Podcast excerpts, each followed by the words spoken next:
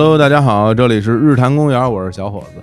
今天呢，我请来了一位嘉宾，然后今天我在他们公司啊，就是借他们这公司的宝地来录音，我得给大家介绍一下。首先是欢迎这个我们嘉宾朱迪老师，大家好，我是朱迪。哎，前一阵子其实也不是前一阵子了，有一段时间了，就是我们那六月老师啊，自己做一播客，叫做这个姐姐说，然后他有时候录完了之后也会让我们听，然后说嗯哎，你听我们那姐姐说，现在发展可好了，然后我们这儿又是是吗？然后就听一听啊，嗯，然后呢，其实，在里边我听到有一期就请了一位嘉宾，是一位人力资源方面的这个怎么说专家。就是我。哎，对我听这真的有意思啊。然后我就觉得我有好多的问题想跟你交流啊、学习、探讨。后来我就强行把这个嘉宾啊抢到了我们这个日坛公园这个节目哈。其实我也是日坛的粉丝，真的吗 对，听了很久你们的节目。真是，嗯所以那个今天正好我也专门来到他们公司，然后在他们公司的一个会议室，我们俩坐在这儿聊天。其实，在节目开始之前，我们已经聊了很久了，聊得挺开心的。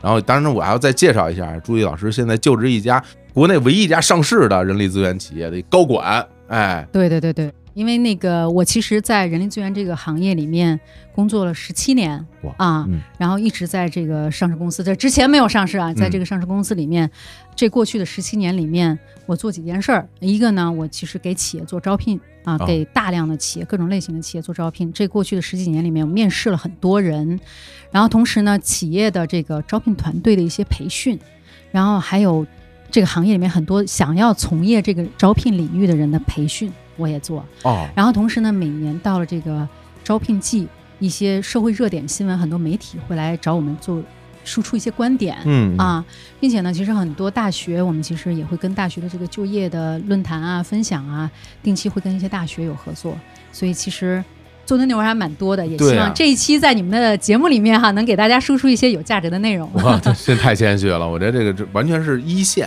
在最一线的工作，而且还有培训在一线工作的人啊，是这样一个状态。对对对，每年我们自己公司校园招聘好几百人，我也会嗯参与哇，啊。对，所以我现在有什么心情啊？嗯我感觉我在被面试，就是。这个我还真擅长。对吧？对，然后那当然，其实我其实没有这种被面试的经验啊，不太不太有，因为我我的这个职业经历的比较特殊，所以呢，就是我我往那儿一坐，我这我这种感受，其实我心里边就特别想问一个问题，我嗯先抛一个问题出来，可以，因为刚刚咱们俩也聊了我之前的所谓的这个职业经历啊，嗯包括现在做的事情，我现在啊，到咱们这个就业市场啊啊，我能找着一个呃什么样的工作什么样的工作哈？啊？四十岁，嗯男，创业好几年，嗯，过去国企经历，对，找不着。完了，就是大家不是最近都在聊这个嗯。所谓的三十五岁这个焦虑。对对啊？其实，其实在这个年龄阶段啊，就是除非你刚刚创业两三年，嗯。然后过去有非常漂亮的职业履历，现在回来可能还是有机会的。当然啊，啊。小伙子老师过去也有辉煌。也没有，有什么辉煌呀？当然，这个定义其实跟嗯是职场在定义的嘛。明白啊、所以其实您呢，现在最好的选择就是继续把日坛好好做下去。太好了，太好了！我其实就是没有什么可选的了啊，就是现在像我这样在就业市场找不着工作了，所以说。就是大家也可能会觉得这两年，比如说找工作啊、求职这个事儿挺难的，而且呢，就是我也看到一个很有趣的一个现象，我也不知道是今年还是去年还是这几年啊，这种考公务员嗯，这个事儿好像特别的流行，就老听说谁谁考公啦，大家现在好像不愿意到所谓的什么互联网企业去工作啦，就想去考公务员。这个事儿现在新闻里老这么说，实际上是这样吗？实际上是这样的。大家过去有这两三年，就从疫情开始吧，啊，这两三年就会有这么一个趋势。嗯从我们的观察来看啊，就是几个维度都会有一些原因。你比如说这个疫情，大家其实很多企业就非常艰难，嗯，然后我们能看到陆续有很多企业它的要么裁员，要么生意受损，有的企业就可能就关掉了。嗯那就会发现我们原来觉得特别好的这个职场啊，它不那么稳定。嗯啊，那这个应届毕业生就会想说，哎，我是不是需要寻找一个稳定的工作？那从另外一个维度讲，现在毕业的这些学生，他们的父母大概七零后，嗯他们的生活基础已经蛮好的了，嗯，所以就不像再往前的这一波毕业生，可能大家还在说，呃，我需要。除了追求自我价值以外，可嗯能收入上面也是一方面。嗯那现在其实职场的岗位跟我们现在国央企看到的这些，就是或者包括考公哈，收入其实是有差距的，但是它的优势就在于稳定。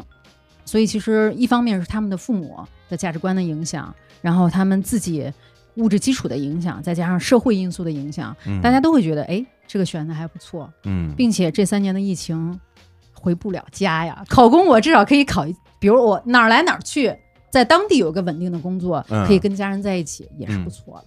哎呦，因为现在就是有时候大家感觉有点搞不太清楚了，就比如说。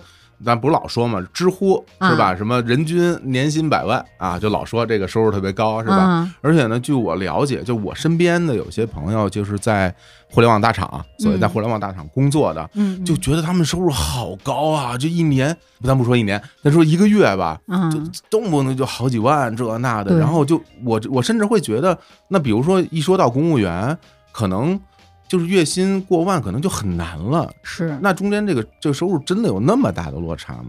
其实互联网给大家这几年吧，有一个错觉，从嗯一五年之后、嗯到大概疫情前，嗯大概一九年，大家会觉得哇，那个收入真高，而且我们看到应届毕业生他们的收入恨不能就啊，我记得特别清楚，有一年的新闻，浙江大学某计算机专业进了大厂，嗯，呃，六十万年薪起。对对对啊对对对对。但其实啊这是一个，首先它是特别小部分的人的收入是这样的，哦，然后同时呢，它确实有泡沫。您指的泡沫是哪一种？就是其实我们经常会聊说，这个互联网公司其实跟传统的行业为什么收入差距这么大？对啊，因为传统行业我们发工资都是用自己的利润吧，嗯啊，互联网公司不一样，他拿投资的钱去发工资，然后它的成长，它说白了就是，如果我团队扩得快，我的产品迭代快，嗯。我的用户用户流量跑得快，嗯，那么我就能活。它是一个赛场，所以他发工资的时候，他我必须拿高薪去吸引好的人进来，我这产品才有可能生存。嗯。所以他们是在生为生存在奔跑。嗯，而传统企业呢，它不一样，我是长期主义。传统企业它是长期主义，它有的企业生十年、二十年、三十年这种的老企业。嗯那我们这这两年其实就看到这个收入，尤其是疫情之后啊，就二零二一到今年非常冷静这个收入。哦，比如说，我们大概二零一八一九年，我们看到一些什么人工智能的这些大数据的这些对对对对人才啊，嗯原本可能在企业里面，就很多企业会抢这些人。嗯，那在那些企业，他们可能原本在大厂里，我可能就二三百万，哇。呃，虽然也不低哈，但是传统企业嗯。真的没办法，就会砸很多钱，甚至五百万上下去抢这些人。哦，然后因为大家就好像说，当时大家都有恐慌，我好像没有这些人，我就会落后。嗯。啊，尤其是头部企业，我必须得有这些人。后来发现抢过去之后，我也不知道怎么用，就是说白了，我买了个玛玛莎拉蒂，我家还土路呢，明白，没法嗯。开。嗯，所以疫情之后，我们就看到就冷静了。我们能看到，就刚才我举的这个例子啊，这五百万的年薪的人，现在他的薪资又回落了理性，嗯。就是两百万，嗯。两百万，甚至原来的那个薪资都没有了。嗯，就其实互联网的这一波助推了整个职场的一些泡沫，但是我听着两百万吧，我听着心里边都挺挺含高糊的，对吧？就是对。就比如说，咱们就拿北京举例吧，嗯因为毕竟我也是一直生活在北京，然后我真的不知道，就比如说像北京嗯。应届毕业生，咱们如果说一个所谓的平均的一个收入，嗯大概会是一个什么水平？现在？平均的应届毕业生啊，嗯我估计一万上下，甚至可能更低，就是八千到一万应届毕业生，那您指的是所谓的就是税税前收入？税前税前收入？对的对的，啊，那交了税之后就拿到，其实也没有百分之二十几，对，啊，是的，就是没那么多啊，刚应届毕业，啊，他是需要有一个时间去成长的对啊。呃其实，在北京，因为机会比较多，嗯，你比如说，在一个领域你能坚持个一年、两年、三年的，尤其是嗯坚持三年，其实自己的成长，那薪资翻番都是少的，其实嗯是有有机会，这个薪资会有很大的涨幅空间。嗯但是很多人呢，呃，我觉得这两年大家都会有一点浮躁，嗯，就会觉得说，哎，是不是我拿了一个八千块钱的 offer 我就低了？对啊，因为啊因为会有心理落差嘛。没错。儿，对，因为有的时候你比如说你你身边有有一个人，嗯，但凡有一个人他到了一个大厂或者怎么样拿了一个高工资，我们都是同学，为什么他能拿那么多，我拿不到呢？然后有的时候你听到别人在讲，包括社交媒体，包括你听的感觉大家都是挣的越挣越多。其，实没有，对，然后就会嗯。给大家造成一个我我不知道它是假象还是一个什么东西，但至少在你心里你会觉得嗯。说，哇，我是不是也应该挣到什么所谓什么两万三万一个月？嗯实际上现实并不是这样的。并不是这样的，就是可能以前信息没有这么多，嗯，大家在拿到一个 offer 之后，相对来讲心比较静，那尤其是应哦届毕业生，我来了之后，我可能我是来学习的，嗯我要学什么东西要沉淀。其实我们交流很多企业，他们招了嗯应届毕业生，尤其是管培生，他们是有他们的培训计划的。这个培训计划至少在三年。嗯那企业依然有这样的胸怀，就是会付出一些代价去培养这些人。嗯可是学生，如果你自己没有这个耐心，那你这一步可能就这个台阶儿，有时候迈的就会花点时间，会走点弯路。但我觉得这个东西很正常，因为嗯其实我觉得都不是一个所谓有耐心的这么一个状态，是因为比如说啊，就其实每一代人面对工作时候的心情是不一样的。对比如我是八二年出生，然后我的父母他们那一代人一辈子就在一个企业里上班，对大家其实从从来没有想过说，哦，我换个工作或者怎么着，对都没想过这个事儿，对吧？然后到了我这一代人，就是我刚刚工作的时候，零四年，嗯，那个时候大家其实也会觉得说，哦，当时什么最火呀？嗯，什么外企，啊，说说哎，说谁进什么？当年有有些很著名的外企，比如现在思科，什么或者什么什么诺基亚，对，诺基亚、摩托罗拉，对，就像进进这种公司，或者是进什么保洁，什么？对，保洁的管培生当时最火。我们那些同学们是吧？嗯说你能进外企，说一个月能挣能挣一万块钱，哎，保洁当时真有，是吧就是零四年04保洁的管培生进去真有一万块。然后大家就会觉得说哇，能能进到这种企业里边，感觉就是我就一直在这儿干，嗯没想过说我去跳槽或者怎么样。其实那时候社会上也没有这么多的大家说对于工作的认知。但是我嗯你看到现在这些年，很多人就会觉得。不停的换工作是一个很正常的事情，甚至于是我未来一定会面对的一个生活现状。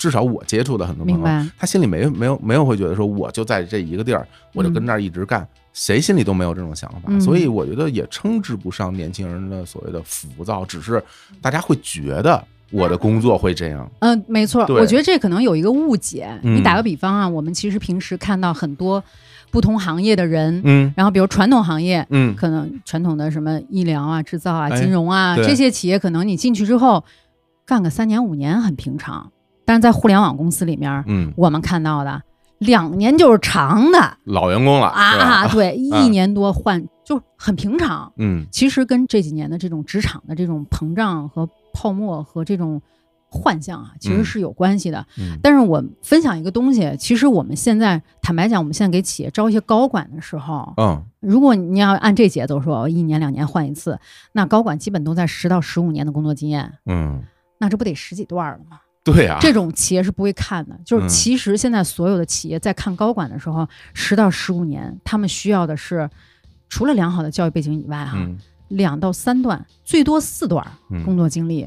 什么概念呢？就是一个人在一个企业里面，你真正能够吸收到东西，就是能给这个企业付出自己的价值。你除了学习以外，你是要给企业做出贡献的。嗯那么你要真想能给企业做出一些事情，能对企业有价值，至少三年。嗯至少三年，所以我们看到的真正的好的就是很多高管，他们嗯成长起来那个路上，我们能看到三年、五年，甚至有的更长，一定有一段是在八年上下，就是他的履历会非常稳定嗯啊。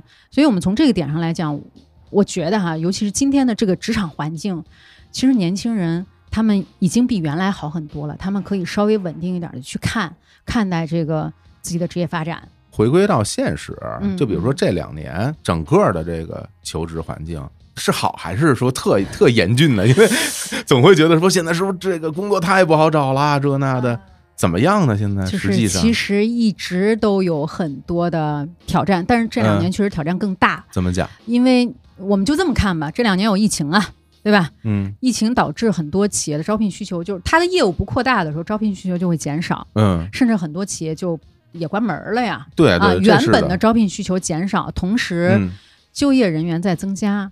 嗯，你打个比方，今年有一千多万的大学生毕业生，这算这算多是吗？非常非常高的我不知道，因为啊比如说像，就比如你啊毕业那时候我毕业年，对对，那时候有多少啊、少我想想啊，二零零三年、嗯大学毕业生突破一百万的，啊？一百万。我毕业那年九十多万，现在一千万。我天，这这差这么多呀？，对，这跟大学生越来越多有扩关系。扩招是有关系的，跟扩招有关系大概从二零一零年之后，嗯我们这个就在五百万上下了，五百万往上走了，就陆续一直在往上走。今年就最高，加上这个社会环境岗位又少呀，嗯然后毕业生又多，嗯你想那些公司倒闭之后，有一些很有经验的人也进入职场了，重新回到职场。这不这就有些公司好像不是说我们要把什么培养我们有经验的员工再送回社会，是吧？对，对有这么一句名言是吧？没错，但啊是他们确实来了之后是非常有竞争力，是吧？非常有竞争力。嗯啊，所以其实对这个职场，其实现在的环境，坦白讲，我们一九年的不是就有某著名人士就讲了，嗯现在看好像这个是最差的你一年，但是我们回看应该是未来最好的一年。哎，当时我听到这句话的时候，我有一头雾水。说心里话，我觉得就是感感觉玄之又玄，就说出来吧，感觉特帅。就是哎，你看我对于这个世界啊，对于这个嗯宇宙嗯，有一些认识哈，你们可能都没感没感觉到，但是我嗯跟你讲，就是是基于什么原因说出这种话呢？是有道理吗？嗯我个人的理解啊，因为嗯其实你看中国的，我们如果回看，嗯。我们的企业和中国的经济，其实从两千年开始高速发展了二十年了，其实。就到现在哈，对，就是嗯。一直在增长，包括中间我们有经济危机，嗯。啊，比如说零八年的，啊对。中间又有一六年什么股灾啊等等哈，对，就是波折不断，嗯。但是其实一直在上涨。哦，你从这个角度来讲，人都那它有自然规律嘛，嗯。对吧？我们不可能长得这么快，并且在过去的这，我们互联网大概是从两千年前后开始发展的，嗯。啊，那个时候就开始有互联网，我们的这个科技化程度基本上到一八一九年，我们会看到基本上遍地都是，就我们的生活已经被翻天覆地的改变了。移动互联网嘛，就就好像我们嗯看到夏天那种茂盛之后，你你怎么也觉着哦，是不是该到秋天了？我其实一直在科技这个领域，我这么十多年一直在嗯科技领域。嗯我在科技领域最主要的是因为科技其实在牵动我们的生活，它在整个行业的最前沿。嗯那句话应该是科技行业的某一个大咖说的，就他在最前面，他可能能感觉到，就这个市场可能有点过度发展了。嗯啊，可能嗯接下来会需要有一些调整。对，那那比如说说啊，那是最好的一年，然后可能是之后嗯最差的一年，结果没想到赶上疫情了，对呀、这然后这个东西咱就说不好了，啊对呀、那未来这我们心里该怎么来看待未来的？就一直会往下走吗？还是怎么？其实不是，因为嗯我们其实，在上次姐姐说那节目里面，我们啊其实有也有探讨，打广告把它剪掉，没有？说说说说，来，对，我们就闲聊哈，嗯就聊聊起来就是。其实所有的这个，我们这么多年，我这十多年，我们会看到永远有危机，嗯，就有危就有机。嗯所以其实我们在看的时候，我们大家其实我我会感觉危的东西，大家在互联网上可能看到的更多，因为确实影响到很多人的生活。比如说去年的一个调查，去年年底嗯几个头部的大概几家互联网大厂裁员就裁了，合起来就二十万，嗯就这种东西就很容易膨胀。嗯大家一看这个就觉得，哎呀，是不是这个市场不行了呀？嗯就大家会有这种，我们看到其实负面的东西更多。实际上，这个职场，我其实跟很多企业在交流的时候，很多我们的非常优秀的国内的民企业，嗯。他们招不到人，就是啊，会发现，就是职场这些人的眼睛还盯在，比如说那个特别蓬勃发展的互联网公司，但是互联网公司已经在呃呃在压缩了，就是嗯他们的市场从存量市场到了增量市场，就比较难发展了。嗯。但是市场变化了，就像当年我们毕业的时候，我们不想进国企，首先国嗯国企招聘的标准也挺高的嘛，对，大家都想进一些新鲜的领域，然后嗯或者说就是我们当年毕业的时候。爸妈肯定让我们进国企啊，多嗯稳定啊，是吧？但我们不想去，我觉得嗯我不知道你啊，我比如我当时后来，因为我是到了这个国企啊央企上班了。其实你要问我愿不愿意去，我当然也没有说我多想去。嗯有一个特别重大的原因，就是因为挣钱少啊。啊，那个时候国企挣钱很少啊，哦，然后那个时候其他的行业都挣的挺多的。那当然，啊大家比如说你作为一个刚毕业的呃什么应届毕业生，你除了去到了一个什么进入到一个职场环境，你当然希望自己能多挣点钱。你多挣点啊钱，你就可以那你怎么还坚持了那么久呢？我就是因为我这不是玩乐队嘛，当时 就是你多挣点钱，你就能买自己想买的啊，东西嘛，是吧？买玩具、买 CD、买买东西。其实那时候上班，我觉得我想的就很简单，就是工作挣钱，为了满足自己的生活爱好。嗯嗯嗯，。对，然后其实现在也一样，对啊，但是大家会有个惯性，大家都嗯还在看那些互联网，就是尤其是互联网火了这么多年，大家都以为互联网收入高，但是真的就是我其实开玩笑，我说咱们算一个时薪，啊。就是你这个工作时长的时薪，哦，算一下看看哪个行业收入高，能说吗？能说那什么行业收入高？如果看时薪的话，金融啊，金融是吧？对，是那炒股那那什么金呃，证券公司比如比如啊，证券、银行啊。这些，就是其实传统的金融公司里边儿啊，然后包括医疗、嗯。这两个领域，其实我我认为它还是长期来讲，他们的发展一直是比较稳健的。嗯啊，然后人员整体的结构也非常的，整体素质也比较高，嗯。啊，然后所以这些企业相对都稳定性很高，哦。收入是基本上绝对扛通胀啊，绝对扛通胀一直嗯。在、在增长的，对，所以我们看到，其实我我有一个客户啊，就是某金融公司，呃，算是券商类的啊，嗯，他们的我们一般看到的企业的流动率百分之二十就不高了、嗯。啊，互联网公司会更高，嗯。但这家公司只有百分之五，哇，百分之极低根，本就不走是吧？没人走，一直跟这儿没人走。对，所以就是其实大家就是可能这两年市场互联网的信息太多，对大家只对这个领域有了解对啊，对然后其他的我不了解啊。你比如说传统的这些金融公司怎么会在外边剖自己的？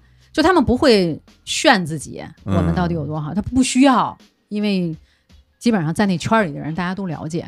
打比方说，您爸妈在那那行业从业，嗯对吧？一说你就知道，我毕业就得进那儿去。嗯但是大家其实很少，我们很难看到一个客观的评估这些市场上的不同类型的企业的这个比较或者行业的比较，因为它是动态的。那比如说，那既然它那么好，它现实层面来讲，它好进吗？就比如我就是一个应届的毕业生，嗯，我想到这种金融行业的公司去工作，嗯，有那么容易就进去？人家不好进，是不是？不好进啊基本上都挑最上面那层，九八五，啊，所以他们是真的收入又稳定，企业也稳定。嗯啊、你会发现他们这些员工的状态跟互联网完全不一样，嗯，就是内心非常笃定，是吧？不焦虑，不卷，不卷是吧？就是我我自己的工作该做什么。我嗯我见过，就是应届毕业生进了某国内比较大的保险公司，一看七年，然后一路晋升，而且他是发展最快、晋升最快的一个管理层。嗯。七年，在他们那里面，他说我是最年轻的，并且其实时间最短的。哇。啊！我当时就非常震惊，就是其实有好有很多好的企业。哦。啊，现在我们了解的渠道比较单一，嗯。嗯，那对于我觉得，对于普通的应届毕业生来说，比如说咱们金融行业不好进，是吧？嗯，然后大厂又特别辛苦，或者嗯实际上挣不着那么多钱，那大家嗯该把眼光放在哪儿呢？就是我该去找什么样的企业？其实我们那个就是我们这个行业，我们经常会研究整个的嗯行业的发展趋势。嗯我们基于“十四五”规划，会看国家政策去引导哪些行业，嗯然后这个行业里面就会有很多产业链。打个比方，我们这次的“十四五”规划里面其实就有新新能源汽车，新能源汽车对，啊新能源汽车它就会有产业链啊，它哦上下游非常多，哎对对吧？对对对，但凡跟它沾边儿的，这接下来的这这些年肯定发展是没问题的。哇，这汽车的确是啊，对，所以大家很多人会觉得，这哎汽车这个传统啊，这跟我没关系。但是其实这产业链里面企业非常各种类型的，像什么玻璃啊、对轮胎啊、对橡胶啊、电池啊、对材料什么钢铁啊各种，电就电池这里边还有电池的，有企业专门做电池的正负极的，对对啊，对这产业链非常大，啊所以这里面的产业很多啦。你看“十四五”，我们规划了六个大产业呢，啊那这里边的其实机会非常多，但是大家。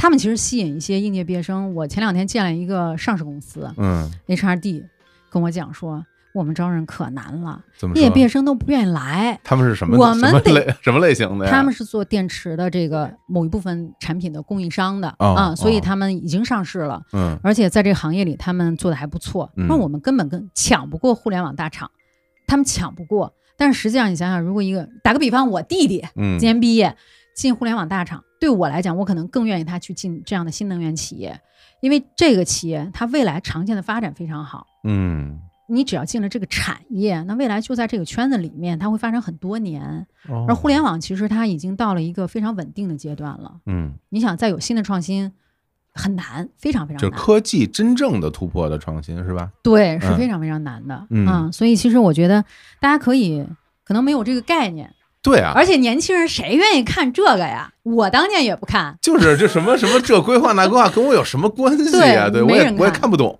对对吧？但那里面其实有很多行业，就是大家在毕业的时候，我会比较建议很多年轻人他在选择行业的时候，至少你先看一下是不是在那个长线发展的大产业里边。还真是，我是这么一说，的确，信息科技也是啊，什么人工智能、云，对哦，分布的产业布局非常多。我们的业务布局也是跟着这个走的，因为那些领域的企业会蓬勃发展嘛。感觉都是这种高新技术企业，是不是这类似？叫高新，但其实很多是跟制造业相关的。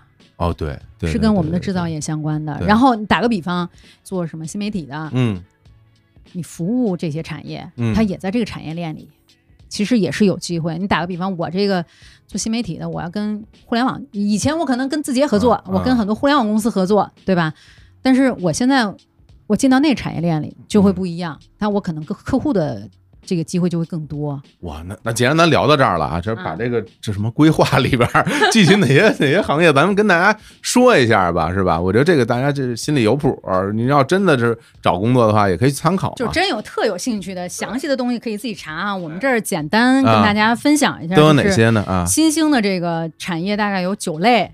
第一个呢，新一代的信息技术，新一代新一代信息技术，比如说。什么重点培养的有几个？比如人工智能啊、大数据、区块链。区块链就是下一代互联网，就 Web 三的支撑技术，最核心技术就是区块链。然后云计算啊、网络安全啊这些。哦。这个信息技术里头还有很多啊，比如说那个通信。啊，通信网络其实我们会发现，通信行业有有几年没有什么更新换代了。对啊，现在不是老就就最新不就老听说五 G 这那其实国际已经开始在研究六 G 的标准了啊。然后包括物联网，因为我们未来万物互联，所有的东西都得上网嘛，对吧？这些词儿听着都特大，就不知道是什么了。但是其实你在这个什么东西叫物联网呢？你打个比方，我就是你的每一个哎手表、嗯手机这些东西，其实都全部都联网了呀。然后包括一些什么智能穿戴设备。这个都在物联网里边，明白，明白。所以其实大家有兴趣的可以自己去研究一下这个。哎，就是你说白了，你发现一个企业，你看一下它能归拢到哪个领域里面去，只要跟这个领域相关，其实都是有机会的。明白啊。然后包括比如说一些什么集成电路啊、芯片，现在咱们不在研究芯片嘛？啊。包括这个一些高端的软件，现在我们自己在做，嗯，整个的软件国产化。哦哦，明白。然后这个领域里面，我们所有的这个包括什么现在的电脑的操作系统。嗯，手机的操作系统、手机的芯片全部都在国产化，这些产业空间非常大。我前两天刚刚有个朋友，他们原来他原来是在一个外资的芯片厂商做了十多年，刚刚加入了一家企业，这能说吗？没事啊。上海市政府合资的一一家企业就做芯片，投资金额非常高。但是这个未来做很多年是没问题的，因为那个产业。可能前五年你都没办法看到一些收入的回馈，它因为产研发的周期比较长啊。刚刚我们提到就是这个新一代信息技术啊，还有什么高端的装备制造，还有新材料，还有这个生物产业、新能源汽车，还有新能源啊，本身新能源也是一个新的领域，还有节能环保。我们现在说的这个碳中和，嗯啊，节能环保。还有一些数字创意和相关的服务行业，大概这几个领域都会有很多机会。哦，比如说就是新材料，我觉得特别有意思。我们最近有四五家客户，嗯，都是做这个叫光学。我我其实一直很纳闷，我说光学这圈很窄呀，对吧？就什么意思？什么叫什么叫光学？你打个比方，你那个手机的几个镜头哦，它以前这个东西它只供给这个什么相机制造商，嗯，对吧？现在人手都有啊，对啊，你手里都有。然后它会，呃，你所有的智能设备，但凡带拍照功能的，都得有光学的这个镜片儿。嗯，所以这个领域现在发展非常快。然后包括您打个比方，我们看那个广告里边的，呃，我们的未来生活，比如说你去坐一公交车，公交车那屏幕上，你就能把你的手机投上去，你去看我坐哪哪路公交车。看过那个广告吧？没看过。那都智能电子屏，那也是屏啊。啊。然后包括那个，现在不是有那个。家里边那个梳妆镜，对吧？你早上照镜子的时候，可以把音乐投上去，那个屏都是可触摸的。哇啊，那都是新一代的，不管光学的屏幕还是这个电子产品，都在这个领域，就非常多。以前我觉得它特别小众，离我们非常远，嗯，但现在都在我们的生活里。包括你将来这个无人餐厅，无人餐厅里边，您在桌子上就得点餐呀。是吧？嗯，这点餐那屏那都是特殊的，我天啊，我感觉我怎么是我是不是在山里住了 好几年没出没出来过呀？我怎么听着都 跟你有关系的还有生物领域啊，生物制药这个领域啊。哎呦，这我这我了解，这我了解一点儿，啊因为前两年我不是那个，呃大家知道我之前受伤了，然后做做手术，然后当时就我有一朋友就说，现在有那个叫做那什么技术啊，那什么干细胞，哎，干细胞，说干细胞还能美容呢。说那个打进去，说反正就有有那什么啊，对就是类似于这种生物这一块儿呢，引进了很多这种干细胞相关的研究，因为嗯这块儿不管是美容还是未来的医疗，嗯它就比如打个比方，咱这肝脏喝酒喝多了，哎不行，可以再生换火这个领域，其实已经国家已经在布局了啊哦，整体。就是未来可能，比如说一些学医的或者学这个生物相关的，可能他们就可以在这个领域从业。其实不同的专业的学生在“十四五”这个规划里面都能找到自己相关的那个领域。哇！你听你这么一说，我感觉这嗯非常有希望啊！就感觉之前啊，我真是觉得，我觉得现在是找工作太难了啊，就找不着工作了。其实现在是这样，企业找人呢，你就像我刚刚说那上市公司，对啊，这些学生们都涌在另外就是涌在 A 沙滩，我们在 B 沙滩招人 招不着，就大家全部错配了嗯，明白，需求和这个没对上，供需没对上，没对上。对对对，但是我觉得，嗯抛开这些应届毕业生，嗯，那还有一个问题，嗯就是说咱们开在篇职人群像我这样的啊啊，或者说咱们所谓的开头咱们就讲什么三十五岁什么危机这啊那的，然后那像这样的，比如大家，嗯，如果说咱说难听点，如果说哎呀，真的这个工作可能不太行，或者我公司就干不下去了，啊，我就得再度求职，我得再找工作。嗯，其实像这样的人找工作怎么找呢？就是我觉得是不是有点太也有点难了也？其实还好啊，就是我、嗯我其实比较建议呢，再次求职，重新回到职场，嗯，先分析自己身上有什么核心竞争力。嗯就是我我会发现哈、就是我们自己经常会有一个误区，就好像说今天火总您说一下您嗯，个人的性格优势是什么性格优势啊，啊？我觉得我最大的优势就是擅长学习，哎，你看，学习就这都就得想半天。火总这沟通这么好的人，啊都得想半天。啊，就是我们经常会有个惯性，我们分析自己的、讲自己的优势的时候，嗯就非常的有点难。嗯内敛。嗯就是我们这个文化导致大家都哎不断要提高自己，或者低调。有时候大家可能会陷入这样一种一种、嗯一种状态，就是说，比如说你问我、啊我有什么优势，我觉得我的优势吧，得对你有用，啊，所以我要去想我哪个东西对你可能有点用啊。明白。所以这东西大家心里是所以为什么举这个个例子呢？就是嗯很多人从职场里好像干了十几年之后，再干一些具体的工作，嗯当你再回来去分析自己优势的时候，很多人跟我讲我找不着，嗯我在公司就就晋升过一回，十年了就晋升过一回对，我觉得我没什么优势。对啊，那所以你看，我这去职场再去工作就很难。我一般都会建议他们在写简历的时候，自己你只要坚持干的一件事情，你坚持干了十年嗯啊，你想二十四岁毕、二十三四岁毕业到三十五岁上下，可不就十年嘛？嗯坚持干一件事十年，这就是优势，哦，明白了，明白了，对吧？就是你啊最核心的那个，你能干什么？嗯你比那些干了三年五年的强的是什么？嗯，这就有首先找好自己的优势，然后去看在各个渠道。就是我我觉得现在其实求职跟以前不一样的是，可能个人需要更主动一点儿，就多渠道去，不管是自己主动去各个网站上找，或者你喜欢的目标企业去找，嗯然后总归呢把自己那个优势写好，那简历主动投出去，然后亲戚朋友、同学嗯分别在什么公司，有没有你想去的，那你推各种渠道都得用起来。然后呢，大量的投，就是很多人跟我讲说，朱毅老师那个我都投了五十份儿了，嗯，石沉大海没进展。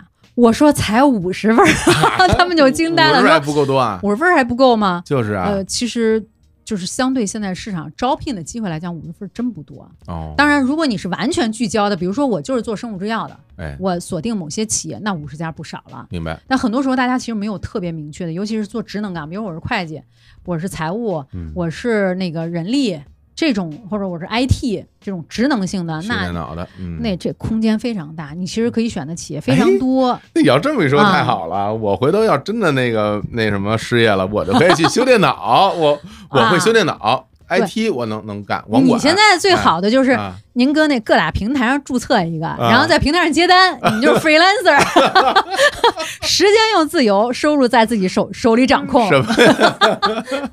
对吧？行了行了，咱咱不聊这么细节的东西啊。呃其实有很多东西就是可能需要这个每个人都更主动一点儿。明白。其实刚才咱俩在聊就是关于这个应届毕业生数量的时候，嗯我其实我一直在想一个事儿。你比如说，当时你说我那年毕应届毕业生，就是零三年那会儿，嗯九十万是吧？呃，零三年破百了，破，破百万了，嗯嗯现在一千多万了。对，然后，但在那个时代，真正求职的人是不是也就是大家没有这么大的数据落差，只是大家呃可能不是大学毕业，是不是？可以这么说哈。啊其实那个时候，嗯，你看那个时候的就业的机会，大家比一下，嗯真正进企业的不多，那干嘛去了进企业？的非常少。那个时候其实还还还是很多进事业单位的哦啊。你比如我毕业那会儿，我比你早几年哈。嗯，我毕业那会儿，在他们眼里打工就等于没工作。真的假的呀？是的，是的。据我所知，您是两千年对啊，但当时那个我们家人啊，嗯就给我证券公司啊，告啊诉说你去那儿吧，那儿好稳定。啊我说去那儿花钱吗？他妈得三万，啊还花钱呢，花钱才能进去，稳定啊！我天，我一想，这不行啊，这花三万，这还没我要不挣钱，我要不想干了，我都不敢出来，你知道吧？对背负着三万块钱的人没错情债，人情债。对啊。然后我一啊想，算了，别，嗯，不干，三万给我，我干别的。我就自个儿出来了。所以其实就是，嗯，这个，嗨，说哪儿去了？这？呃 就就说这大家这个找工作这事儿啊，就是就是你自己得找自己的那个点。就是现在，其实那个时候你想啊，企业是非常少的。大概九十年代初，我其实大概看过一些数据啊，九十嗯年代初外资企业才、就真正中国本土才有企业这个概念，就很多人那时候不都进国企嘛，进厂啊，对对对国有的，厂啊，工厂工人嘛，对对啊对对对。嗯我们为什么第一波职场人是外资呀？就是因为那个时候其实我们没有那么多。啊我稍微梳理了一下，因为、嗯因为我刚才也说，就我一直关注科技，是因为科科技引领着我们整个在发展，它在最前沿。嗯进入中国的最早的一批外企啊，嗯就是我们知道的什么惠普啊、什么哦 IBM 啊，嗯，最早那惠普是八五年进入的，哇，那么早啊？那么早，但是那时候规模非常非常小。哦，大概就是在我毕业的那个节骨眼上，嗯外资非常多的就进来了、啊，然后所以包括那个时候互联网也涨起来了，就是那个时候职场上的机会才多了，就是再早一些的时候，你可能毕业你会有点恐慌，我要不去国企，我干嘛去？都不知道自己能干嘛，不知道有企业在招人，还真是啊工厂，对吧？对呀就进工厂，其实进那时候工厂都是国企对进国企，啊。现在你看学生多了吧，嗯市场上的就业机会也多了，我们的经济其实发展起来了，只是呢，就是可能学生比企业的需求就供需的增长速度不同，嗯，你会发现供还是大于求的嗯，啊。那所以有时候大家其实面临求职的时候，比如应届毕业生，嗯我我记得在我当年毕业的时候，包括嗯之后延续很几好好几年，嗯，大家可能会觉得说，哦，我现在可能找不到一个我想要的工作，嗯，然后就会选择去读研，嗯，然后就说我读个研究生，嗯，我是不是就能找到一个我更心仪的工作了？然后在那个时候，这俩没有必然关系。对呀、当时大家会这么想，嗯但是后来等咱读完研之后，就发现了一个很严重的问题，嗯嗯，就是你读完研之后，你就有一个更高的心理预期，然后就更难匹配你的那个然后你还发现你同学比你多干了几年了，对，已经。于是有的同学就去读博士了。对，然后等你博士毕业之后，你再出来，你就更有更高的心理预期了。是。但是呢，那时候就发现找工作又更难，于是你就降低自己的心理预期，这时候就导致这些公司不敢要你，没错，就说我这公司我请不起博士，或者是说你是一博士，我给你一个应届毕业生的钱，你也不舒服，我也不舒服而且博士坦白讲，啊。它真有他更大的价值。对，然后就把啊大大家弄得就都不太舒服，所以最近就看到一些新闻，就比如说像有的那种博士生嗯，去到了一些社区街道去任职，啊最基层的这种事业单位去工作，嗯大家心里边就觉得怪怪的，为什么要去那儿工作啊？是有，因为这两年就业比较难，所以嗯很多人其实他就是不是适合做研究、做科研的人，嗯嗯嗯，去读了硕士、博士，对其实是延长了、推迟了自己进入社会的这个时间。对，然后就像你说的，你进来晚了，嗯，然后你的你的压力就会更大对啊，啊。所以其实这两年有很多学生找我咨询的时候，嗯我都会建议他们，只要有 offer，先工作。你以后想读硕士、博士，有的是机会，并且你有工作经验之后，你再去读，可能你会选不同的跟你现在有关的或者你喜欢的那个方向，可能读书对你来讲价值就不一样了。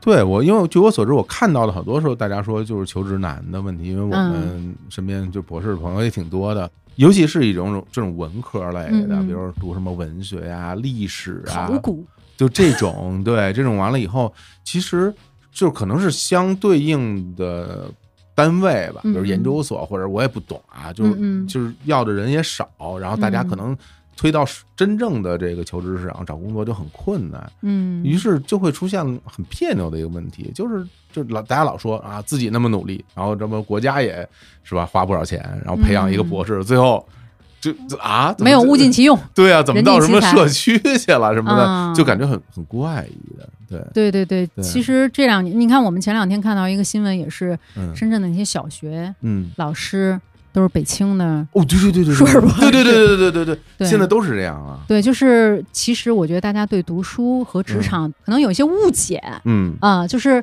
职场没有那么难，嗯。毕业该就业就就业，嗯。读书也没有你想象的那么有能帮到你未来的就业，不见得。所以就是我我我我一直都比较倡导一个观念，就是说，如果你需要读，你就读；你认为这个领域你没有学，哎呦，我这没学完，我觉得我还想学，你就读。嗯博士是真正就是愿意搞科研、擅长搞科研的人去做的。嗯因为我其实有一个我我自己同学很多在大学的嘛，啊有一个九八五大学的某一个院长，他跟我讲，就博士呢，其实他的研究是要突破某一个学术的边界的，对。那个领域的边界，对，他们是要为哎说说大点儿，就是为了整个人类科学的进步在做事情。对，那你真的要判断这个事儿是不是你想做的，嗯。不管读书还是工作，都要考虑清楚这是不是你想做的，嗯。还是说你要你想逃避现在眼前的某一个困难，对，这逃不了，这问题迟早都会出现。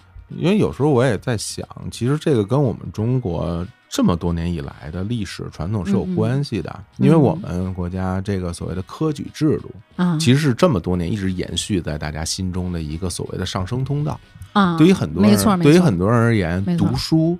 然后去找到一个好的工作，获得一个好的生活，甚至咱们说的大一点儿，有什么阶级跃跃迁，类似于这种的机会，好像是我们刻在基因里的一个记忆是。但是不是嗯像您刚刚这么讲，是不是像在这个时代，这东西已经不适用了？但就已经不是一定要去通过这个完成的事情了。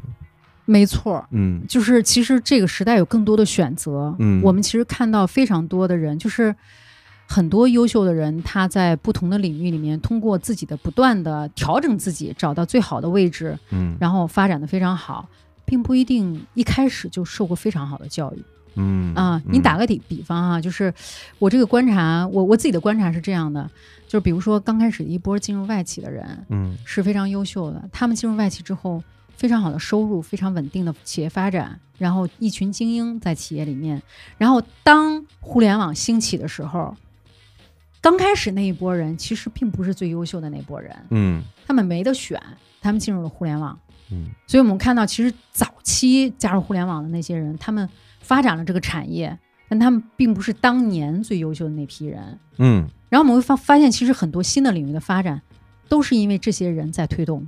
嗯所以我们这样的一个认知就是说，哦，我好像受过好的教育，我就一定能怎么怎么样，啊对，不一定。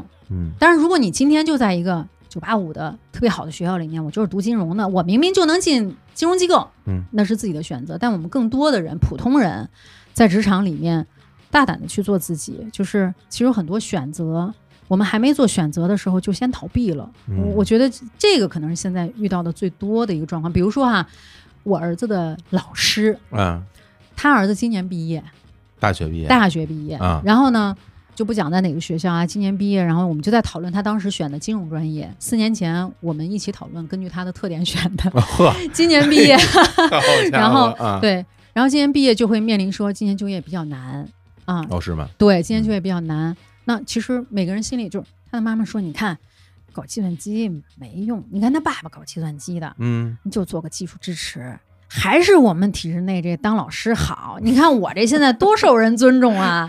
成功人生的成功经验，然后做来没错，啊就是我们每一代人都有自己的这个自己的成功经验，没错，都有自己的这个局限在那所以我建议那个孩子，我就是说，在这个招聘季，因为刚刚过去这个校招的这个招聘季，我说嗯你大量的试，因为文科专业，如果你不是非得做什么的话，其实等于没专业，可以大量的选。啊，对，就很多企业在招聘的时候写了什么什么专业优优先，嗯你可以忽略不计。嗯，就去大胆的试，就一定会有人发现你这个金子适合什么。我说你对自己没判断的时候，你要相信企业的这些高管们在招聘的时候，他们是对人有判断的，嗯自然会帮你做一个选择。所以我就建议他去大量的看，而很多学生其实会自己把自己禁锢在那儿，就是会啊，对，就是不管家长的这个思维，自己看到的世界，嗯还有就是。就是市场上的机会上面，那岗位描述上面的一些局限，都会把自己框死。嗯。所以我建议，就是尤其是今年这个市场，你还是要开放一点去看。听到这个故事，我心里边就会有一点点代入感。嗯，就比如说，如果如果我是那个孩子的话，我其实心里就会觉得，当年可是你们让我学的这个 啊，然后现在又不好找工作了，就我该赖谁去，对吧？然后而且就是我不知道现在大家怎么来嗯看待，比如说上大学的时候去选择只就是专业嗯和之后自己就业的关系。嗯我觉得至少在我和我差不多年龄的人，大家其实上学的时候没有概念。就比如说你学了一个什么专业，只是那个时候就像身边的人跟你说学这个好，这个火，对或者怎么样，然后就学了，然后稀里糊涂的也没有干自己的本行。我身边很多朋友都没有干自己的本行，对，就是学到的这些东西，大学的时候，所以就是导致于我，我觉得现在有一个我发现的一个挺严重的问题，就是大家心里边儿对于工作这件事儿其实是有敌意的。嗯我不知道是来源于社交媒体还是怎么样，就是很多时候你会看到，至少能看到一些大一点的声音，喊得响一点的声音，就会觉得，呃。我去工作其实就是被被剥削，或者被 PUA，对吧？对吧？和工作之间其实是对立的这么一种关系。嗯，对，那那这个东西大概是什么时候出现这种情况？因为我觉得怎么忽然之间，对，好像我们那一代人没有，对，啊大家都大家嗯都会觉得有班上很光荣啊，就是就是我能嗯赚钱养自己，能赚钱养自己，觉得特啊好，觉得特别好的一件事儿。然后现在怎么感觉大家就是去工作是一件特别的受罪或者是被迫无奈的这样一个选择？这嗯。这个其实就是我们讨论啊，咱们就聊嘛，没错没错，就是嗯，怎么说呢？就我会发现，就是互联网发展之后吧，嗯。大家可能就是在我有这个想法的时候，我特别容易找到一群有共鸣的人，啊，然后这群人就可能就会形成一些在某些负面想想法上会形成一些共鸣。啊，那就是啊。一个一个所谓的信息茧房，大家都在一起，没错儿，对。啊，然后呢，你会发现，你看我这个想法是对的，嗯，因为啊有人跟我一样，没错儿。对，但是真正其实没有这想法的人在干嘛呢？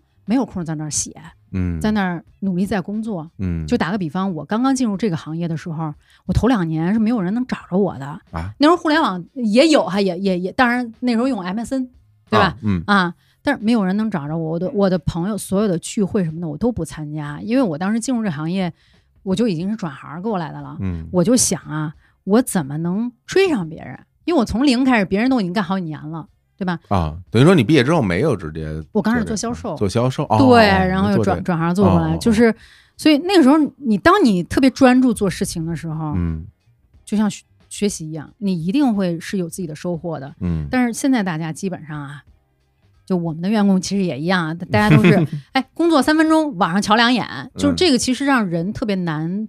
你因为很难投入自己那件事情，嗯。然后你你可能就好像了解一个人一样，你很难找到他的魅力，嗯。然后你很难进入那种心流的那种忘我的工作状态，嗯。那么你就很难在这上面找着自己的价值、自己的这个优势。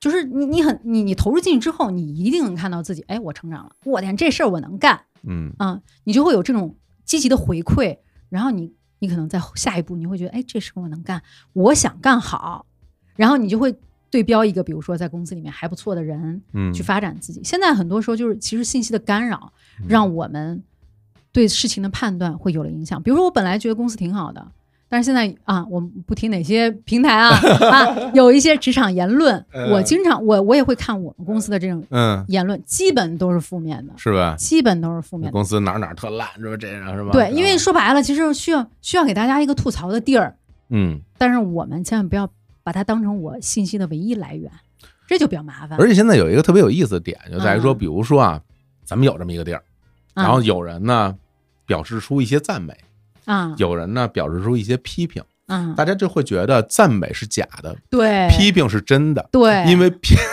对这个事儿就很有意思，对吧？嗯。比如说一个一一人说哇，我觉得这公司这样那儿弄的真好，大家会觉得这是不是拍马屁？对。对吧？你这不是真心的，嗯你就是想是吧？就就哎，我我看到过这种啊，我说对吧你是公司 HR 吧？哎，对，是不是你安排的？对？对对对，但是，一旦批评出现的时候，大家就会觉得这才是大家的真心话。就是可能是不是？我觉得在人性的本质里面，我们都希望规避一些风险，嗯，所以我们愿意看到一些负面的东西，嗯，但是我们却忽略了说这个负面的东西会影响我们，潜移默化的会影响。对我会嗯觉得，就是大家可能不用真的就是一定笃定那些所谓的赞美就是虚伪的，然后批评就是真实的这件事儿，或者说我们其实有点儿，大我就我是觉得大家有点儿，尤其在这个互联网时代，对。过度美化了所谓的反抗，所谓的批评，就是所谓的这些东西，个人主义，但是刚刚咱您您刚才讲的那个东西，我也会有一点不同的感受啊，咱俩来来讨论，就是说，以我现在接触这些人，我的了解来看，其实真的不是每一个人都会享受所谓成长带来的快乐的，嗯，嗯。或者是说在做一件事情，比如说在工作当中，嗯嗯。我非常的。全情投入，嗯。或者是我在这儿啊做的特好，或者我这有我比一天比一天好，嗯。从这儿得到嗯。快乐这件事儿，不是每一个人都能从这儿得到快乐明白。的。对，但有的人他其实就是从内心角度而言，就是我来这儿上班，我们在第一次见面谈的时候，比如说 HR 跟我说你的工作是这些，然后我们匹配了，嗯，那我我觉得好，因为我要做这些工作赚取我的收入，就可以了。然后去达成我的生活目标，理解这个就是我的一个生活状态。是我并不希望自己要做更多的事儿，然后挣更多的钱，我不想要那东西。明白。对我觉得这个其实这可能有百分之六十的人是这么想，也是有很多人会有这样的，我我认为有百分之六十对，也也是有很多人会有这样的心，我觉得这个也没什么问题，没问题。是吧？就是我们可能需要把工作跟你的生活嗯要想清楚他们之间的关系。嗯。就是工作其实是为了更好的生活，啊，对，至少比现在要好，没错，至少比不工作要好，没错，就是无论是是赚钱，对。还是你找一群志同道合的朋友啊等等，哦嗯嗯，他嗯他都会给你带来一些你可能就是如果不工作可能没有的那些东西，它能给你带来一些价值。所以，可能我我们不需要把它对立起来，对，它是你生活的一部分。嗯，嗯然后只是看在不同的阶段，它在你的生活里面权重多大。嗯比如我刚开始工作的时候，那没劲啊，劲可能就百分之二三十，我就是为了挣钱，没意思，啊拿人钱财替替人消灾，这对没问题，这一点问题没有。是吧？突然有一天你发现，哎，这活儿我能干，我能干好了，我可能就把这个权重调大了。甚至你比如嗯像我那消失的两年，我权重百分之八十甚至九十，因为我嗯觉得我突然发现我能在这里面更优秀，嗯然后找到那种享受的感觉。那你那个阶段可以，当然我也有瓶颈期的时候，嗯每个人都有。那瓶颈期可能你那比重又调下来了。嗯你比如说，可能我去学点别的东西，找到我更大的一个生活或者工作的支柱、精神支柱，我需要有一个东西引导我。那嗯你可能那个时候需要学习，所以这里边你要去自己不断的去调整它在你生活中的比重，但是它一定是我们生活的一部分，并且确实是让我们的生活更美好的一个重要手段。所以我觉得在这里边还有一件事儿，我也是，如果咱们从个人的角度来思考这个东西，比如说我不想去做更多的工作，就想做这个，嗯。那，如果从所谓的公平的角度来讲，我们也要从公司的角度来看这个事儿。尽责。就比如说，嗯。我一个公司，我可能那个时候我需要这样的一个人，嗯。等到我发展到一定程程度，我不需要这样一个人了，嗯，那我们就按照劳动法来解除我们的合作关系。对，我觉得这个东西怎么讲呢，也没什么问题。是对吧？就是是这玩意儿，大家可能觉得很残酷，我这公司裁人了。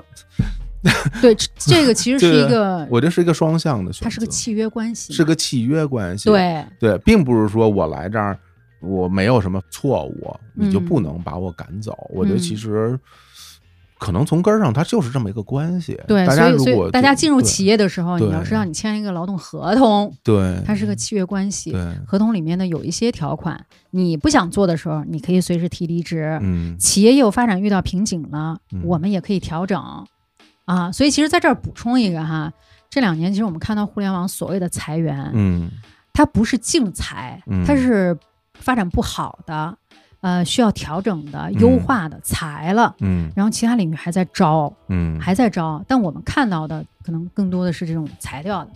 对啊。对，所以所以我觉得可能大家可能因为看到这些东西，心里会有很多负面的情感嘛。就是我会觉得，我也不是说想站在哪谁的一边替谁说话。嗯如果咱们真的要去探讨一个事情的话，那我就我们就把它掰开了好好对，就是既然大学毕业进入职场，既然我们进入成年人的世界，对，那么这种契约关系首先得清就楚，咱就不能说公平。对，不能说就是 光光对吧？就是我我不能什么都得着，然后然后对人家必须得付出什么的，我觉得都是这样的。其实是一个，就是你如果发展的好，他算是共赢；如果企业真的在蓬勃发展，是共赢。比如嗯像我，就是属于这种企业发展过程中受受益者，就是因为它嗯一直在发展，一直有机会。嗯，那如果你自己也能跟着这个企业成长脚步，你是可以一直在这儿发展的。哎，那你这些年其实比如比如做这个行，你是接触比如说客户，比如接触公司多，还是嗯接触人更多一点？人更多一点，因为我们是给企业服务，嗯但是企业的嗯数量毕竟有限。你打个比方，我给企业招一个人，我可能要面试二十个人，啊，可能要看两百份简历，嗯，所以我接触的个人更多一点。嗯，你要从数量级上来讲是这样的，但其实企业的类型和这个企业的不同规模，我其实这这些年基本上各种类型的都看过了。是吧？，对对对，啊，刚开始进入这个行业，那个时候外企以消费品为主嗯啊，对吧？所以像什么联合利华呀、欧莱雅呀这种嗯，我们都合作过。嗯然后像什么后边就是科技型企业了，什么戴尔啊、惠普啊这种嗯，陆续的就各种类型的企业。到互联网起来，我们跟互联网企业合作，嗯然后互联网企业到了大概一五年前后，大众创业、万众创新，嗯，各种新兴企业全起来了。那时候我们还服务过一段时间，就是给初创企业提供这个高管招聘的合伙人这种、哦啊哦。然后再过一个阶段，现在我其实基本上服务的是各种产业里面他们的数字化转型，就是科技团队的招募。啊啊啊，一弄弄人一堆人，对，就是很多科技团队一张啊，就是整个团队的搭建嘛。啊，因为大家嗯，就是其实我我我觉得我非常幸运，是今年我们在做这块儿的时候，我们的生意就一直在增长。原因是嗯疫情的影响。二零二零年，很多时候很多企业还觉得我要不要上平台，我要不要啊全部线上办公，没那么重要。哎，过去了呀。嗯，但今年很多，今年又来了又，回来了，就必须得全部线能实现线上办公。那这里面其实对科技人才需求是缺口是非常非常大的。那你据你这些年的这种观察，嗯就是你感觉现在就是，咱就说啊，比嗯如说求职的人，嗯整个的这个职业的状态嗯。是有变化吗？还是说大家其实都差不多，还是那样？还是说大家更多的以一种职场人的身份来展示在大家面前了？就如果我们嗯就说初入职场这群人，嗯过去跟现在对比哈，嗯过去大家可能投入度更高一点儿，嗯，就更没有现在那么浮躁。现在确实是有点躁，您指的浮躁是哪一种？就是前面我们聊到的啊，嗯第一，我在选择上面，嗯人家都进互联网了，我是不是也得进啊？就是选择上面很犹豫，进去之后会对比，而且嗯比的时候，很多时候不是比我自己成长有没有啊，就比别人，哎，嗯他为什么收入比我高？我是不是几年后也可以？就是 这嗯种确实有，我们能看到很多年轻人在刚入职场，就这两年我们看到的很多年轻人刚入职场的第一年跳槽的比例是非常非常高的。是吧？但是我们早期啊，就比如说就是外企那个阶段，大概两千年前后，嗯外企和互联网刚起来的那个阶段，大家的稳定性还是比较好的。就第一段工作可能干个两年三年是有的，嗯，现在不行。就是那时候当然选择也少啊，对啊，跟我们一样，我们吃馆子跟以前没有馆子，你天天进那馆子，对吧是这样的？现在二十个，你恨不能我都试一遍，其实是有这个差异的嗯啊。但是我觉得有选择的前提啊，可能对我们来讲，我们能有的一个收获是心态可以更成熟。嗯除了浮躁以外，可以更成熟，因为对比之后，你的选择应该更坚定。嗯。嗯那在这里面，我觉得会不会也会有一点点的局限性啊？因为比如我刚刚听您来讲的话，其实你接触的这些所谓的求职者啊，可能还是那些在求职市场里比较优秀的这些人。嗯，我能不能这么说？是的，对吧？因为你服务的客户也都是那些不错的客户，嗯所以你接触的可能总体而言，就算是在这个市场里边已经很不错的这些嗯求职者了，嗯，对吧？应该说过去几年，一五年之前，嗯啊、这种人力资源服务机构大部分是在做这种优秀的人群的。那么一五年之后，嗯因为企业的发展速度太快了。嗯所以就就像刚刚我们聊的哈，就是我们其实给企业招聘的时候，不是招最优秀的那，就是不是掐尖儿做那一点儿了。嗯我们更多，比如这他要搭个一百多人的团队嗯啊，甚至两三百人，那这个时候其实我们会接触到基础的那层人。只不过呢，就打个比方，这个他要搭一个什么某某科技团队，嗯要搭二百个人，这二百个人我们可能要面试七八百。明白？那么这七八百里头，我最后挑的是那二百人，可是嗯这七八百我们其实基层的人我们是看得到的。明白？大家有有什么原因没有进入，没有通过这个面试，我们是能看得到的。打个比方哈，我们其实前一段时间给一个银行招人，嗯银行招人第一，我要先做一测试啊，性格测试，然后要有一个考试，线上的，等会儿是什么什么性格测试？就是那种普通的性格测试嘛。我我、啊？他会作为一个依据，哦，性格测试都是个依依据啊。对，然后第二个哦。要、要考技术能力，它有个问卷儿嗯考试，然后呢，很多我们的人选在这个过程中间，因为那个系统有很多人登录嘛，明白？可能就会有一些系统的问题啊什么的，嗯。有很多人没有耐心做完它就放弃了。哦所以我觉得这里面其实一方面呢是考察你自己的这个工作能力，嗯另一方面其实考察了意愿度，你到底对这事儿有多大的认真程度，跟找男女朋友一样。但这个东西吧，咱就其实我觉得，我理解它，它的确它有很多的维度。嗯，嗯就比如说，如果你的家庭条件嗯还不错，那你可能对于找工作这件事儿就没有那么迫切。如果说我必须得找一个工作，然后我才能够支撑我接下来一个月以后的嗯。生活，嗯，那我可我肯定会更专注。但我个人是这么看的，嗯。既然您来应聘了，嗯，您是不是就要有一个认真的态度？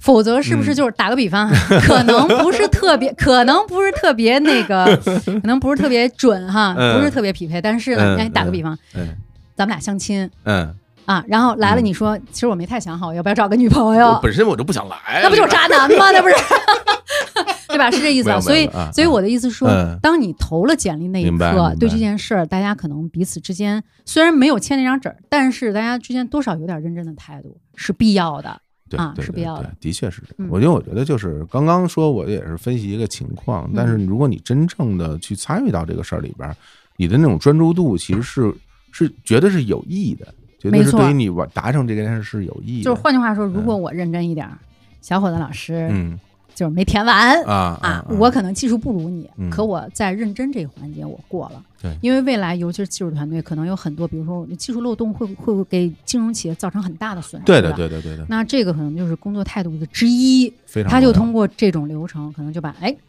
就是比较贪玩的小伙子老师淘汰了。那肯定，那像我这种肯定被淘汰了，要不然现在找不着工作。我现在要问你一个非常非常嗯可能不太好回答的问题啊，因为可能会觉得有点儿太犀利了。就是嗯你以这么多年的经验来看，因为接触了很多的应届毕业生，嗯现在的应届毕业生，咱就说比十年前，嗯，你咱就直接说一个嗯大点儿的判定，你觉得是比之前之前总体而言是优秀的，还是说没什么变化，还是说不如之前的这些我认为是优秀的，是优秀的？我认为是优秀的，体现在哪些方面呢？就是。我们这么说吧，就是嗯。首先，我们我们的优秀的大学，其实通过这么多年啊，嗯，就我相信今天我们俩再回大学，肯定比我们原来的课程设置，包括老师的水平是高的，哎呀，那肯定，对吧？嗯，那肯定。然后首先我们的教育水平是提高的，嗯。然后孩子们他们在这儿学习的，就是他们实习的机会，包括老师给他们提供的，呃，那个就业的辅导，其实是多太多了。嗯。有很多应届毕业生啊，他在毕业的时候都会有两三段的实习经历。我们以前哪有实习的机会啊，都没有。对，从这个角度来讲，他们是优秀的。嗯。那你我我我知道你大概想问的就是为什么他们还找不着？嗯。其实跟市场是有关的，就是这个东西道高一尺魔高一丈，你知道，就是市场优秀的人也很多。嗯。那其实这个市场对人的标准也在提高，嗯，对，所以这里面就会有一个玄学，玄学，哎玄到哪儿去了呢？这个玄学，对，所以哎。其实就是可能要不断的你在动态的关注每一年的啊职场的差异在哪儿，然后去找自己的机会。嗯嗯。嗯，的确是。因为我觉得，就很对于很多个人而言，大家其实嗯。很难去关注到一些所谓大的层面，比如说新年有多少人求职，嗯，有多少个什么岗什么岗位缺口，嗯。很多这些数字对于很多人来讲说没有概念，嗯。而且其实我觉得有个问题就在于说，我们现在缺乏一个所谓的特别有，比如说我我到哪儿去看这个数字，它一定是准确准的一定是啊准确的，所谓的权威性。嗯因为现在这个自媒体时代，有时候你看到一个东西，你也不知道它真假，你心里是没有谱的。对，嗯但是刚刚您说的这个东西，我为什么要问这个问题？我也是有这类似的感受，就是我们公司会有很多的很年轻的同事加入进来，然后我在跟他们相处的时候，我明显的会感觉到比我强，就比我在那个年纪的时候要强。是有几个方面，一个就是说他们对于做事情的这种这种态度，就是说他真做一个一件事儿的时候，他不是那种特懵的状态就去干那个事儿了，嗯嗯他是傻了白什么都不知道。像我原来就是我刚到一公司让我干这事儿，我都不知道是什么，然后整个人是懵的。但他们其实我觉得就是他们适应一个新的环境的这个速度是非常快的。对，我不知道是因为从小的生活经验，还是说他之前有实习的经验，我不清楚怎么造成的，但是的确是有这样的一个嗯现象告诉我。另外一个就是整个人大家的那种自信的状态，其实好很 多，对，真的就很自信啊，对对对，就觉得这一代人可能跟他们成长的环境有关系，他们嗯自信程度非常高。包括我们自己招的这个嗯应届毕业生，我团队里也有几个九九年毕业的，啊然后他们在给客户还是候选人打电话的时候，嗯当然那个我们有很多培训资料啊，学习完之后打这个电话的时候嗯，太成熟了。是吧？我听他们电话的时候，我在想。可能我需要做一些更有意义的事儿，就是他们真的就是嗯。学习能力也很强，对。因因为现在其实环境给他们很多学习的机会，对，啊、我们那时候看不到，有很多东西是看不到的，嗯。啊，包括一些面试的技巧，他们提前就学习了，嗯，然后包括职场里会遇到一些什么样的问题，他们也可以提前学习。真是。啊，所以嗯他们比我们是成熟很多的，眼界啊，各方面开阔多了。我们小时候而且他们没有那个心理压力，说我一定要啊。挣钱养活自己，不需要委曲求全，对对，这刚刚我们也聊了这个嘛，对吧？有的时候就觉得我们不合适，那就算了。就我觉得其实有很多时候，第一年离职的原因可能跟这也有关系。就是我为什么要在一个这样的工作岗位让我不舒服的工对作？对对我要找一个我喜欢的工作内容，对还有团队，甚至现在啊有很多人，他是一种体验式的工作。就是我我我为什么要来这儿工作？嗯是因为我觉得这个行业对我来说很神秘，啊，我想，感受一下。对对对对我并没有想说在这里面做出一番什么成绩，只是我想成为这里面的一员，然后来感受这个东西它到底是怎么特别好，而且这个时代给他们这机会，对我觉得这个其实挺浪漫的。如果如果有的时候对。来来思考的时候，是是，就是我们其实招过很多这样的人，是吧？就？觉得哎，猎头这个行业特神秘。啊。啊，然后我们看了电视剧，觉得特别好玩儿，嗯，然后我正好是做 HR 的，嗯。我我我愿意在这里面去感受一下，感受一下啊嗯。啊，我觉得没问题，嗯，就是带着这种好奇心，其实本身就，我认为他在这里面他会他会比别人的投入度更多，，对对，不然他没有体验啊，就他是有啊兴趣的，没错没是有兴趣想想想尝试一下。对对对。对，嗯，这个也真的挺不一样的。所以这代嗯。年轻人，我觉得其实特别好。我们会觉得说，换句话说，我们每年看我们的校园招聘，嗯，我们觉得一代比一代强。就我们在校园招聘的时候，有一个环节叫无领导小组讨论。嗯我、天！就我们坐在那儿，我们几个评委坐那儿嗯，说，咱们上去嗯肯定被淘汰。就是口才太好了，真的吗？就啊你上去也要被淘汰就是？真的、啊就是一点不夸张。因为嗯现在孩子们其实学校里给他们很多就是社团的活动的机会。他们其实生活里面比我们当年的，我们当年真的是学生出来，嗯，他们真的就已经非常成熟了。尤其是愿意投我们这个行业的，基本上都觉得自己沟通还行的。哎，就是我们底下做，让这别让咱上去，咱上去都得淘汰。怪丢人的。思路特别，就是无领导小组讨论里面是需要嗯有一个，就是潜移默化形成一个 leader、哦啊，然后有一辩、二辩、三辩，但双方会辩论的嚯啊。讨论完了之后，我们会形成两个小组，形成辩论啊。嗯然后你就看论哎哎呦，那个大家的这个协调能力，这个领导力，然后对这个思一件事情的思考，嗯，就比我们成熟的多。其实特别好，是因为这些年轻人他们可以去接我们一些基层的工作，上一台阶儿，啊，对比，我们做得好，那我们可以通过我们的经验去思考更高层的事情，他们做不了的我们来做。您说这特对，就是前两天我跟一朋友聊天，大家还嗯讨论这个问题。就比如说现在有很多的这个，就老说就是互联网企业可能有一些弊端或者怎么样，嗯但我真真是觉得，就是我们在聊真在互联网企业工作过的某一个团队出来到现实生活中做一个组织型比较严密的一个工作，他们一定做得特别好，是的，因为他们环环相扣，特别紧，而且这些人有高强度的工作经验。对对吧？比如咱就举例在，现在有有好多这种社区里边的什么志愿者，大家在做跟疫情相关的事情。嗯嗯我当时就想，这互联网企业人来干，我跟你说，绝对没问题，而而且效率高，对吧早就干完了。对吧？什么 APP 都会使，是吧？然后所有的这些组织一层一层，而且他们还能自己开发呢。你像我同学 自己摇号，哎，自己开发一小程序摇号，就是他们会自己创造一些工具，让自己的效率更高，因为他有能力创造这个东西。对，啊就所以我觉得其实是。大家在很多的工作里面，他会培养一个最基础的技能，对然后这个所谓的基础技能会随着时代的变化而变得越来越高。对，当所有人基础技能变得越来越高的时候，那你想我们的社会其实就是这个形成了社会的进步。对，这就是社会啊进步。对对对就是大家有时候会觉得说，我为什么要对社会的进步负责？其实不是这个意思，啊就是有时候你只要用所出门 用所有的 app，互联网就进步了。对 对对，不是说一定要让你去做什么，嗯为了社会进步去牺牲什么东西。对对对因为只要大家参与在这里面，没错你就是这社会一份子。对如果你你不想融入，你也得融入。对这个社会就是这么运转的，对对有时候我现在出门打车，马路边招手已经没有了，真的是，必须得用 app 真的是啊，支付。嗯没有人拿现金给你找钱，是吧？哎，这就是进步的一部分。所以其实刚前面我们提到这个“十四五”，大家觉得那也都是大词儿，嗯，但实际离我们的生活，你要仔细分析，离我们的生活还是很近的嗯啊。嗯所以大家如果哎，你找到一个公司，看看能不能靠上去，靠上去这公司就没问题嗯啊。大家可以这么去参考这个东西。好嘞，又到求职这环节了，行吧？今天其实聊挺多的啊，因为我自己会觉得我们就是密度是很强的，然后聊了很多就是那种就所谓干货。其实我特讨厌这词儿，但但是我觉得今天 的确是聊了。希望大家听的时候不会太累啊。对啊对对，所以我觉得这这差不多，今天就到这儿。然后在节目的最后呢，我给朱迪姐打一个广告。朱迪老师现在出了一个那个音频的节目，对一套节目是吧？啊，是还还有六月参与哈。